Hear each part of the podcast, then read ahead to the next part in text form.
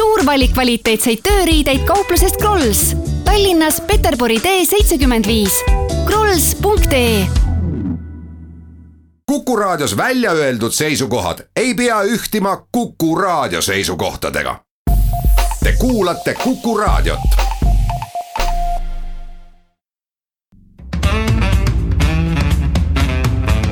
Muuli ja Riikoja. Tere päevast, et kuulajad, on reede, kell on kohe 8 minutit üle 11 ja on saate Muuli ja Riikoja aeg. Stuudios ongi Kalle Muuli ja Hendrik Riikoja. Tere päevast. Alustame täna tselluloositehase temaatikaga. Valitsus otsustas alustada tselluloositehase eriplaneeringu lõpetamise menetlusega. Ma loodan, Kalle, et ma nüüd ütlesin seda korrektselt.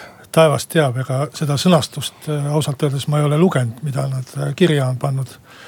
Kabinetiistungiga on tegu ja eks see sõnastus saab veel viimast lihvi. Aga põhimõtteliselt võiks siis ütelda maakeeli, et hakati otsima juriidilisi argumente selleks, et eriplaneering lõpetada. Et seadus näeb ette kolm võimalust. Tutvustame teemad ära ja siis räägime selle teema pikemalt. Ja sellest siis valitsus peab lähtuma.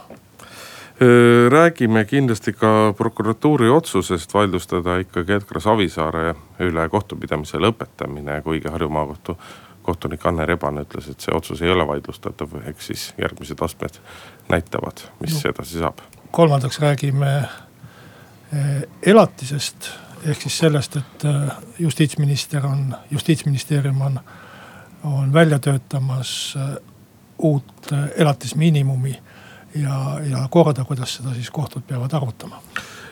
Ajakirjandus on leidnud üles vähemasti 13 Eesti arsti, kes on Soomes tööloata jäänud, ehk siis inimesi ravida ei tohi, aga Eestis saavad seal oma kutsetööga jätkata. Ja saate lõpuks viiendaks, kui mahti jääb ja aega jääb, siis räägime ka nii-öelda Panama paperitest ehk siis uutest välja lekkinud dokumentidest sellest maksuparadiisist. Muuli ja Riikoja. Läbi selle nädala on käinud valitsuserakondades nii-öelda ka sisemiselt, mitte ainult nende valitsuserakondade vahel, vaid ka erakondades sees nagu pikalt pinevad arutelud selle üle, et mida siis peaks tegema tselluloositehase eriplaneeringuga, kas alluda Tartu linnavõimu ja osade Tartu inimeste survele lõpetada see eriplaneering ära või ikkagi selle asjaga edasi minna. Põhjuseid, miks need arutelud teravad on mitmeid olnud, et asja üks pool on see, et juriidiliselt saab olema see nagu väga keerukas protsess, et seda vettpidavalt ära lõpetada, kuna seadus näeb ette, et lõpetada saab siis, kui ilmnevad mingisugused väga negatiivsed mõjud, on siis keskkonnale, ettevõtluskliimale, millele iganes, aga tselluloositehase eriplaneeringu häda on see, et midagi veel nagu uuritud ei ole, ehk nii poolt kui vastuolijad tegelikult on siiamaani jätkuvalt udus ja mudas sumbanud, sest kellelegi ühtegi uuringut või mingit sellist nii-öelda faktipõhist tõestust ette ei ole näidata, ei siis ühe või teise seisukoha kaitseks. Samuti ka poliitikud muretsevad väga ka sellepärast, et ühest küljest ennem valimisi ei tahaks nagu rahva tahtele vastu minna, teisest küljest ega nüüd ei tahaks sellise suurte asjade puhul ka nagu nende populistlikult otsuseid langetama hakata. Aga eilsel kabinetiistungil otsustas siis valitsus, et algatatakse eriplaneeringu lõpetamise menetlus. Riigihaldusminister Janek Mägi ütles, et see võtab aega vähemasti 2-3 kuud, et vastavad dokumendid ette valmistada ja poliitilistes ringkondades see ebakindlus on selles osas nagu väga suur, et antakse endale selgelt aru, et kui näituseks Est-Forest, kes on siis olnud selle tselluloositehase kavandaja, peaks hakkama kohtus vaidlustama eriplaneeringu lõpetamist, siis nii-öelda riigi poolel võitjana välja tulla sellest vaidlusest saab tõenäoliselt olema väga keeruline. Aga Kalle, sina oled keskkonnaministri nõunik, sina peaksid meist kahest seda teemat kõige paremini tundma. Mitte sellepärast, et eriplaneeringut juhib meil vastavalt seadusele riigihaldusminister ja Keskkonnaministeerium ausalt öeldes ei ole saanud selle eriplaneeringuga peaaegu üldse tegelda, sest meie tegelemise aeg tuleks siis, kui oleks tegemisel keskkonnamõju uuringud, keskkonnamõju hinnang. Aga neid ei ole ju veel alustatudki, mitte penni eestki.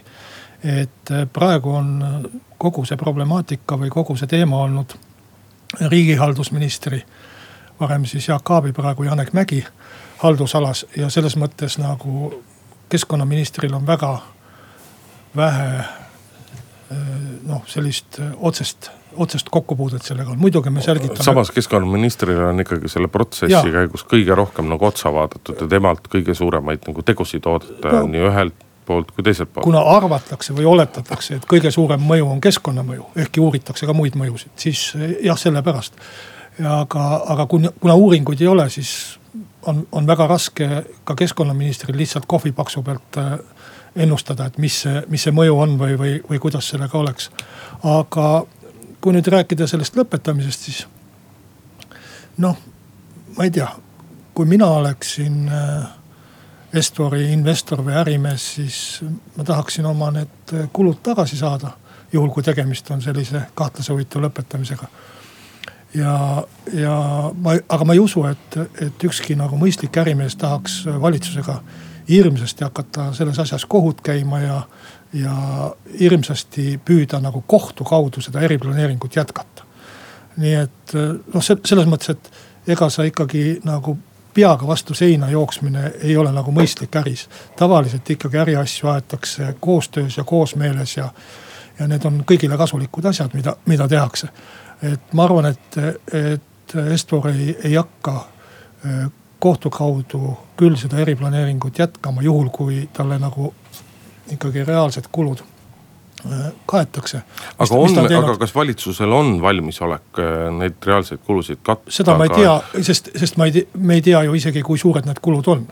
Et eks see sõltub ka kulude suurusest ja seda, mida sinna paperi peale siis joonistatakse nendeks kuludeks. Aga kui võtta lõpetamise põhjuseks see, mida valitsuse pressikonverentsil üldiselt räägiti, et kohalik elanikkond on vastu Tabiveres ja Tartus. Tartus selgemalt, Tabiveres ka üks kett tehti ja tundus, et väga paljud inimesed, umbes 1000 olid seal, et nemad on vastu.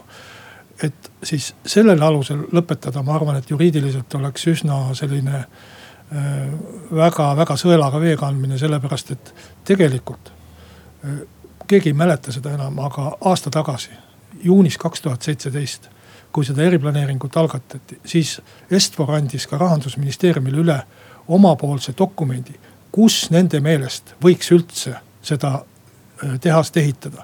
Seal oli 59 asukohta, 59. Kõik olid muidugi seotud Emajõega, aga Viljandimaal ja Tartumaal 59 asukohta. Ja nüüd kui me ütleme, et 2 kohas on inimesed vastu, et siis aga... iga kohus küsiks, aga ülejäänud 57 kohta. Miks et tegelikult taotleti selle keskkonnamõju uurimist ja kõikide mõjude uurimist 59 kohas. Ma arvan, et sõltub ainult Est-Fori heast tahtest, et selline argument jääks pidama, et näete, kuna kohalik elanikkond on vastu 2 kohas, et siis me ülejäänud 57 kohas ei hakanudki uurima, et ilmselt seal ka on vastu. Est-For on ise omalt poolt teatanud, et nad siin lähinädalatel istuvad maha, mõtlevad, arutavad ja siis otsustavad oma esimesed sammud, sest et võimalus on vaadata otsa mingisugustele järgmistele kohtadele, jätkata kuskil mujal, võimalus on ka kogu plaan ikkagi nagu maha mõttest, et ega paljuski on muidugi selge, et ükskõik kuhu seda eriti nüüd, kui Tartus niimoodi läinud on, ükskõik kuhu seda nagu rajada tahaks, siis see enamus kohtades, valdavas osas kohtades, see kisa, mis tõuseb sellest, on muidugi väga suure tõenäosusega. Et kui mina sellele lõpetamise algatamise otsusele nagu mõtlen, siis jätkuvalt võtmata seisukohta selles osas, et kas see tselluloositehas on hea või halb, kas ta sobib sinna Tartu kanti, ütlemist niimoodi või mitte.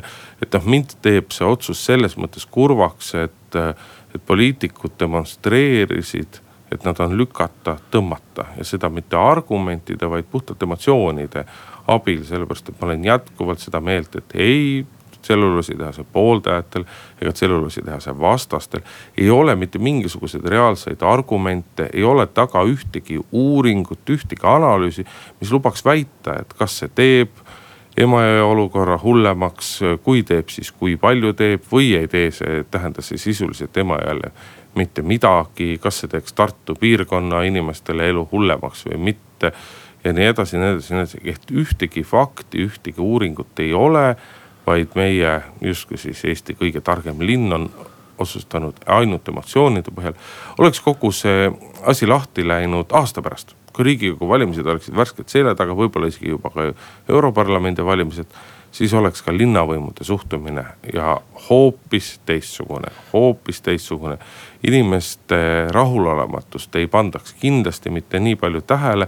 Jah, loomulikult me võime küsida, et kas seda ei pandaks tähele sellepärast, et poliitikud käituksid ratsionaalselt või neil on avalikust arvamusest lihtsalt pärast valimisi täiesti ükskõik, et see on selline hindamise küsimus. Aga ilmselgelt ei oleks nagu nii kiiresti lihtsalt nagu poliitilise konjunktuuri tõttu nagu alla antud.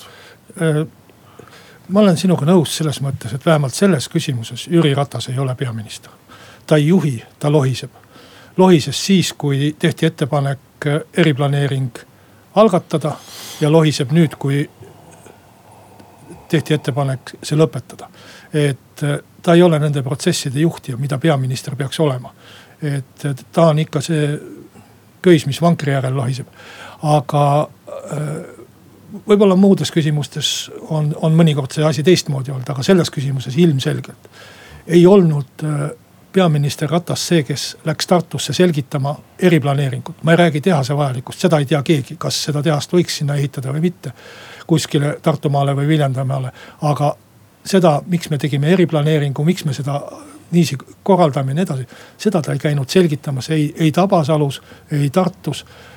Ja kõik need selgitused, mis ka tulid teiste valitsuse liikmete poolt, tulid selgelt liiga hilja ja tagantjärgi. Et selles mõttes ma ei ole valitsuse tegevusega kindlasti rahul. Aga ma ütleksin, et see, et kohalikud inimesed on selle info põhjal, mis neile kättesaadav on, vastu, seda tuleks mõista. Tabivere on minu jaoks eriline koht selle poolest, et seal elab mu õepoeg. 50-aastane mees, kes 20 viimast aastat umbes on käinud Soomes tööle, sellepärast, et ei ole kodumaal tööd. 2-3 nädalat Soomes, siis paar päeva kodus oma pere juures ja niivisi aastaid ja aastaid. Kui ta sai umbes möödunud suvel, ütles ta, et enam ei jaksa. Enam ei jaksa niisi käia ja nüüd jään koju, et tulgu mis tuleb. Ja ta kuude kaupa ei leidnud tööd. Ma kahjuks praegu ei tea, kas ta on selle leidnud või mitte. Nüüd käivad Soomes tööle tema 3 täiskasvanud poega. Niivisi elavad inimesed. Ja siis me ütleme, et me ei taha tehast. Mina neid seal ketis ei näinud piltide järgi, aga nüüd oli neil vähemalt valik. Ja kui nad selle valiku langetasid selleks, et me tahame Soomes edasi tööl käia ja me ei taha Eestis seda tehast näha. Et siis on nende oma valik ja ma austan seda valikut ja lepin sellega. Aga see ei tähenda, et valitsus peaks tegema täpselt samu otsuseid.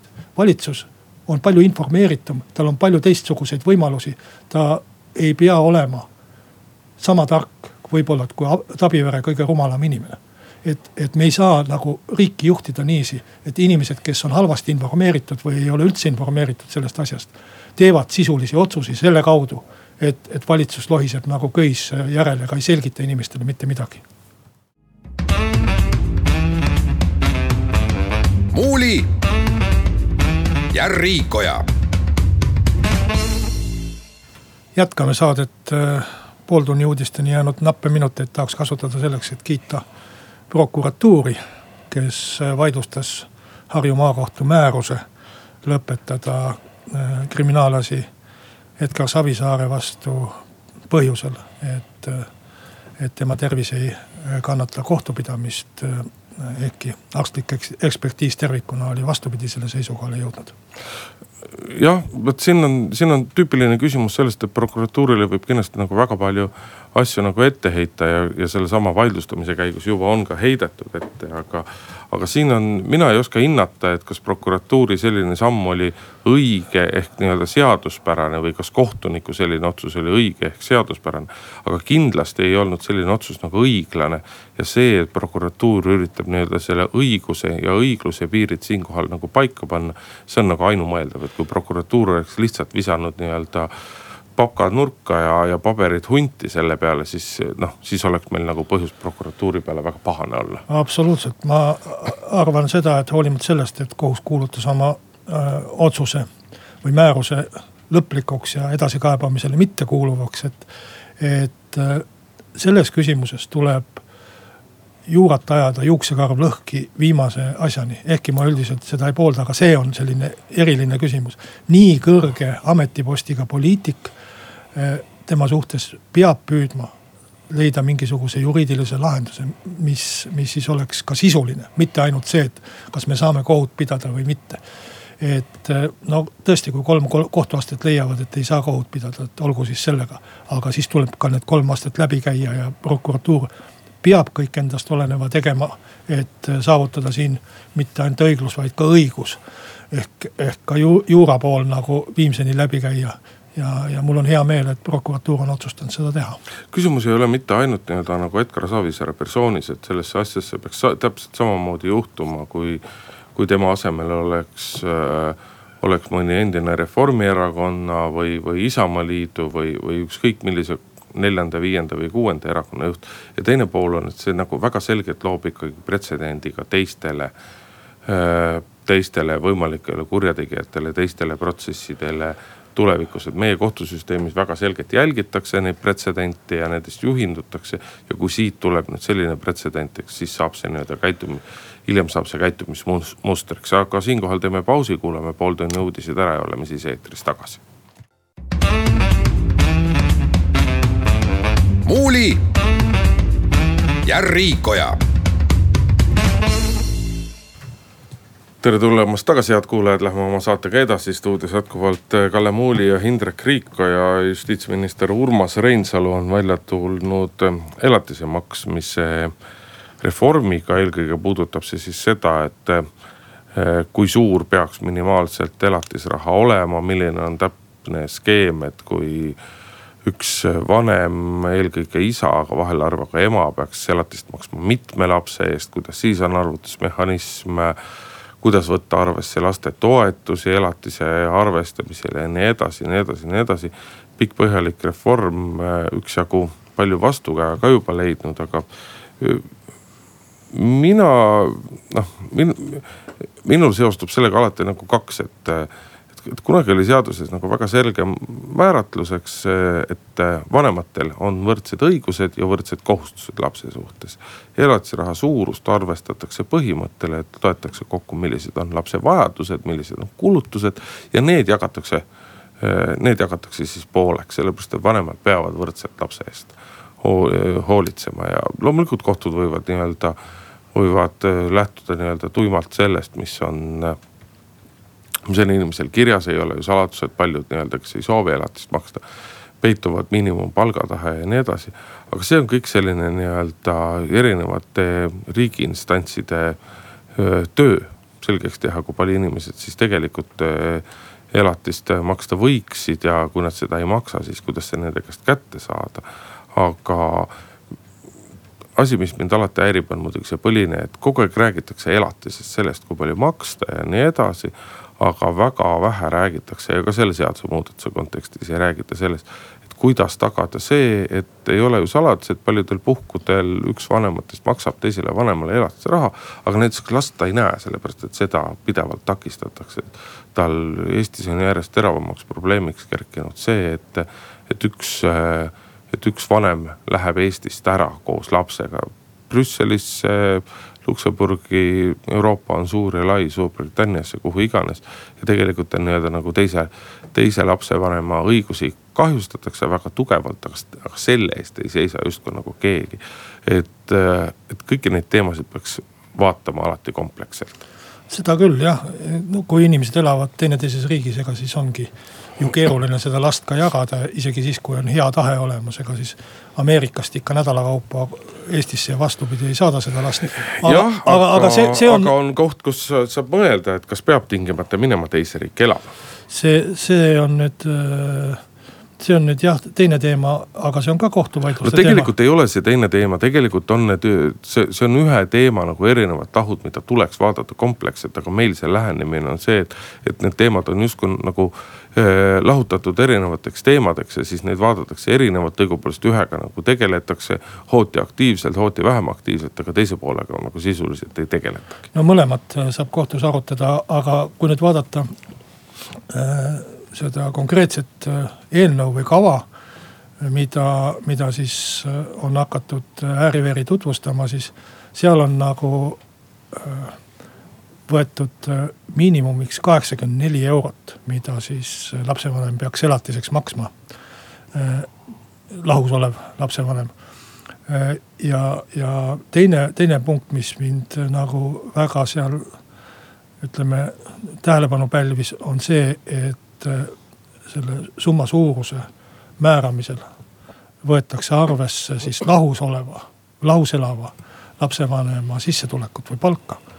Et need on minu meelest väga kahtlased kohad selles kavas. Praegu on miinimumiks 0,5 miinimumpalka, mida tuleb elatiseks maksta, ehk siis hetkel 250 €. Minu meelest on vale see sidumine miinimumpalgaga. Seda ma olen varem öelnud siin saates ja ütlen veel kord, et miinimumpalgast tuleb see asi lahti siduda, sest miinimumpalk ei käi koos keskmise palga liikumisega ja üldse mingite palga liikumistega. See on ametiühingute ja tööandjate kokkuleppe, mis kehtestatakse igal aastal nii, nagu ta kehtestatakse. No, juriidiliselt siiski ka valitsusest, et just on kolmepoolse kokkuleppega. No hüva. Ja see ei saa olla heaks aluseks, mille järgi seda miinimum määratab. Et selles mõttes ma olen nõus, et praegune süsteem tuleks ümber teha ja ilmselt tuleks seda elatiseks maksta miinimumiga natukene väiksemaks teha. See 250 € on tõesti praegu nii, et kui sul on 3 või 4 last, siis nagu 750 või 1000 € pead ära maksma. Teatavad, küsimus ei ole ainult selles 3 või 4 lapses, küsimus on ikkagi selles praktilises küsimuses, et kui üks lapsevanem paneb 250, siis teine lapsevanem peaks panema ka 250, millele sa lisad veel ka lapse toetused, kokku tuleb, sõltuvad sellest, kui palju lapsi on, ligi 600 € lapse kohta kuus. Ma ei tea, mida meie praegune kohtupraktika ütleb, et kas näiteks eluaseme kulusid, kui sa oled laenu võtnud või kui sa pead uue külmkappi ostma, kas seda saab laste kuludesse panna, kunagi ei saanud.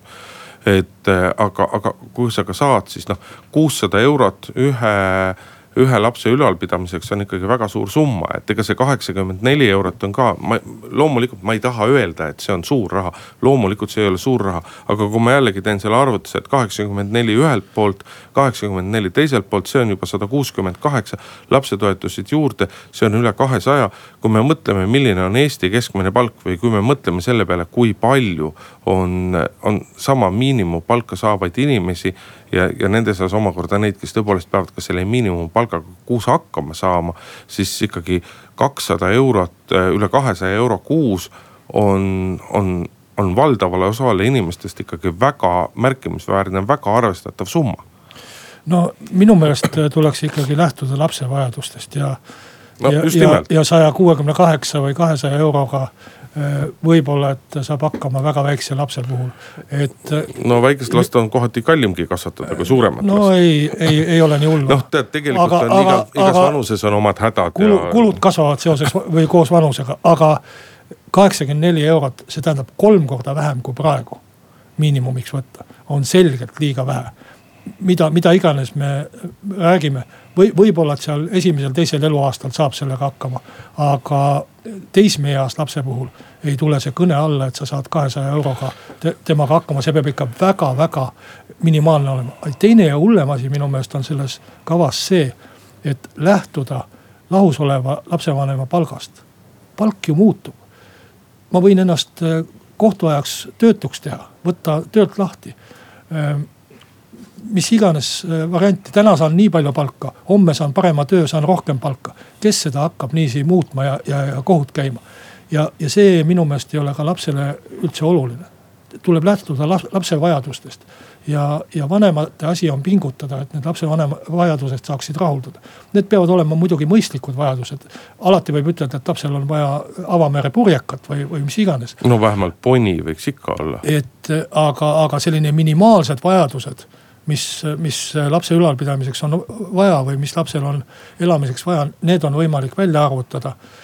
Ma räägin just minimaalsetest ja nendest tuleks lähtuda ja see peaks olema ikkagi põhiline lähtekoht, mitte sellepärast see, et vanem võib näiteks aasta otsa olla töötu. Täpselt samamoodi võib ka see vanem olla töötu, kes lapsega koos elab. Aga tema käest ei küsi keegi, et kust sa selle raha saad, mis lapse ülalpidamiseks vaja on. Et selles mõttes peab ikkagi laps olema keskne ja mitte see, kui osavalt mõni vanem oskab oma palka varjata või vingerdada. Muuli ja Riikoja. Jätkame saadet stuudios Hendrik Riikoja ja Kalle Muuli. Soome tervisamet on kuulutanud 13 arsti, Eesti arsti inimesteks, kes ei tohi Soomes töötada või kelle töötamise õigusi on piiratud, kirjutas. Arstina töötada, inimesi ravida. Ja ehitusele võib minna. Eesti Päevaleht kirjutas sellest siis viitega, et samal ajal osa neist arstidest või paljud neist arstidest, täpsemalt vist 6, töötavad rahumeeli Eestis edasi ja nende tööandjad isegi ei tea sellest, et neile on kuskil teises riigis või naaberriigis töötamise keeld või piirang seatud. Terve süsteemi probleem, et info ei liigu esiteks ja teiseks, et kas siis peaks ka Eestis nendega midagi ette võtma peale selle, et on olemas selline info, et need ei tohi Soomes töötada. No see tundub tegelikult nagu olemuslikult kummaline olukorras, kus meil igatpidi nagu karistatud inimeste info ja tegelikult ikkagi väga paljud isikuandmed nagu liiguvad Euroopa Liidu sees väga vabalt ja liiguvad päris hästi ka riikidega, kes ei kuule Euroopa Liitu, et miks on nagu nii oluline info või nii oluline andmebaas on jäänud tegemata.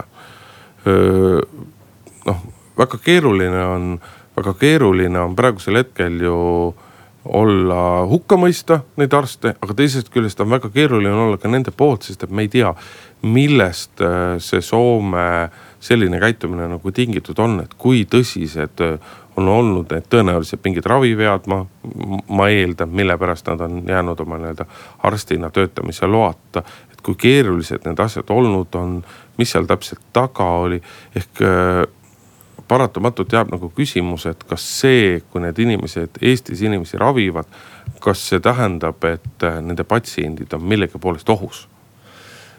No Soomes on Eesti arstidel muidugi see probleem, et nad peavad oskama keelt.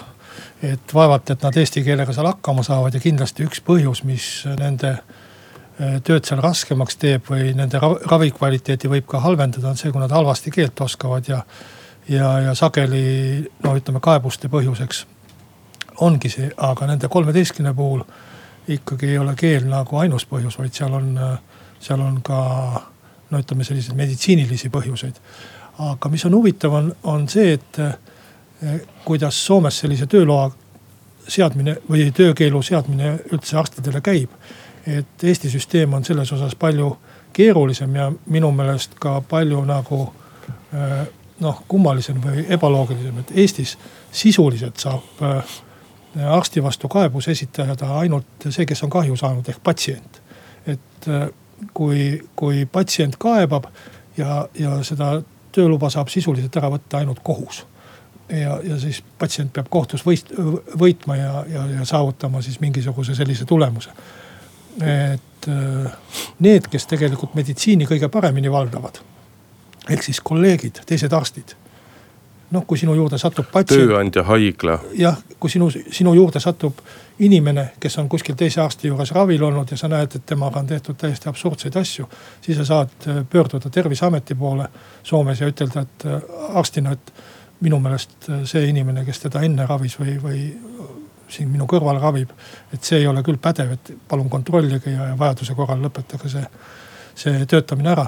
Eestist tegelikult sellist võimalust ei ole. Ei ole sellist võimalust, et keegi inimene kõrvalt peale patsiendi omab õigust kaevata nii, sel viisil, et seda kaebust ka nagu ütleme menetletakse, et seal on mingid tagajärjed oled. Loomulikult kirju võib igaüks kirjutada. Et see minu meelest on küll Eesti meditsiinisüsteemis üks asi, mis võiks olla olemas, et võiks ikkagi kolleegid ka ütelda, et kuulge, see inimene nagu ei kõlba arstiks. Ma ei arva, et peaks olema hulgalisti salakaebusi või mingisugust sellist asja, mida kindlasti ka tekitab selline süsteem. Aga kes saab veel ravi paremini hinnata kui arst ise?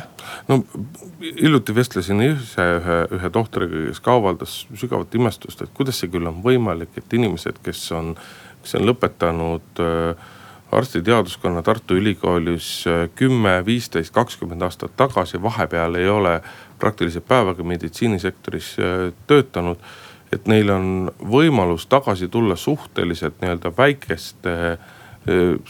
väikese nagu täiendkoolitusega. Et ometi kui vahepealse aja jooksul on muutunud mitte ainult ravimid, vaid meetodid, tehnika, iga inimene, kes käis 20 aastat tagasi haiglas ja satub praegu haiglasse, see näeb, et see on nagu täiesti öö ja päev, mitte ainult sellepärast, et ruumid näevad lihtsalt ilusamad välja.